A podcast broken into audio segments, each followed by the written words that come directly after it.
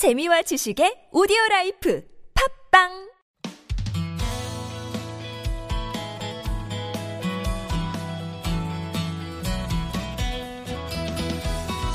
네, 저한테 동생이 하나 있는데 고등학교이고 지금 좀 요즘 계속 성적이 떨어지고 그래서 집에서 부모님은 저보고 이제 네가 오빠니까 좀 말 좀 해라 그런데 동생한테 해줄 얘기가 별로 없어가지고 이게 좀 네. 고민입니다. 여동생이 몇 학년인데요? 지금 고등학교 2학년이에요. 교회 가서 기도한다 그랬잖아요. 네.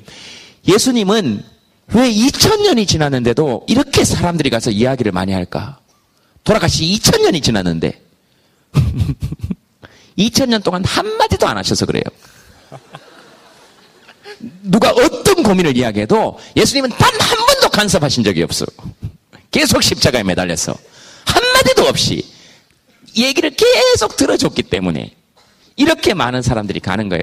실제로 가서 취업의 문을 열어달라고 하- 해서 예수님께서 갑자기 십자가에서 내려오셔서 취업의 문을 열어주실까?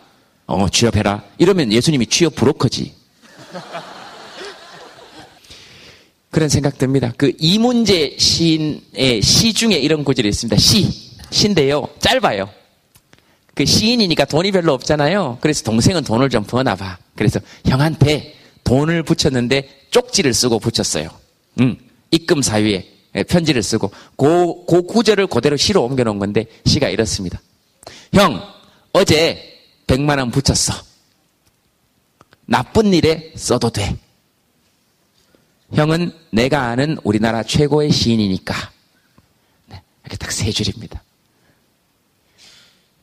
동생이 형 나쁜 데 써도 돼. 우리나라 최고 시인이니까. 이렇게 인정해주면 이거 나쁜 데 쓸 수 있을까요? 물론 나쁜 데 좀 쓸 수도 있겠지. 근데 이거 나쁜 데 쓸 수 있을까? 근데 이 동생이 돈 주면서 아이고 형 맨날 시나 쓴다고 아이고 맨날 내가 형한테 이게 돈 주는 게 이게 말이 돼? 자, 그래도 어떻게 형제인데 이렇게 주면 오히려 술 먹고 나쁜데 술 먹는 게 나쁜 건 아니지만 그럴 수 있지. 근데 유빈이 오빠는 지금 그런 사람이 아니고 이 아마 동생 시쓴 동생 같은 느낌이에요. 그러니까 동생한테 충분할 거라고 생각해요. 저는 그렇게 생각해요.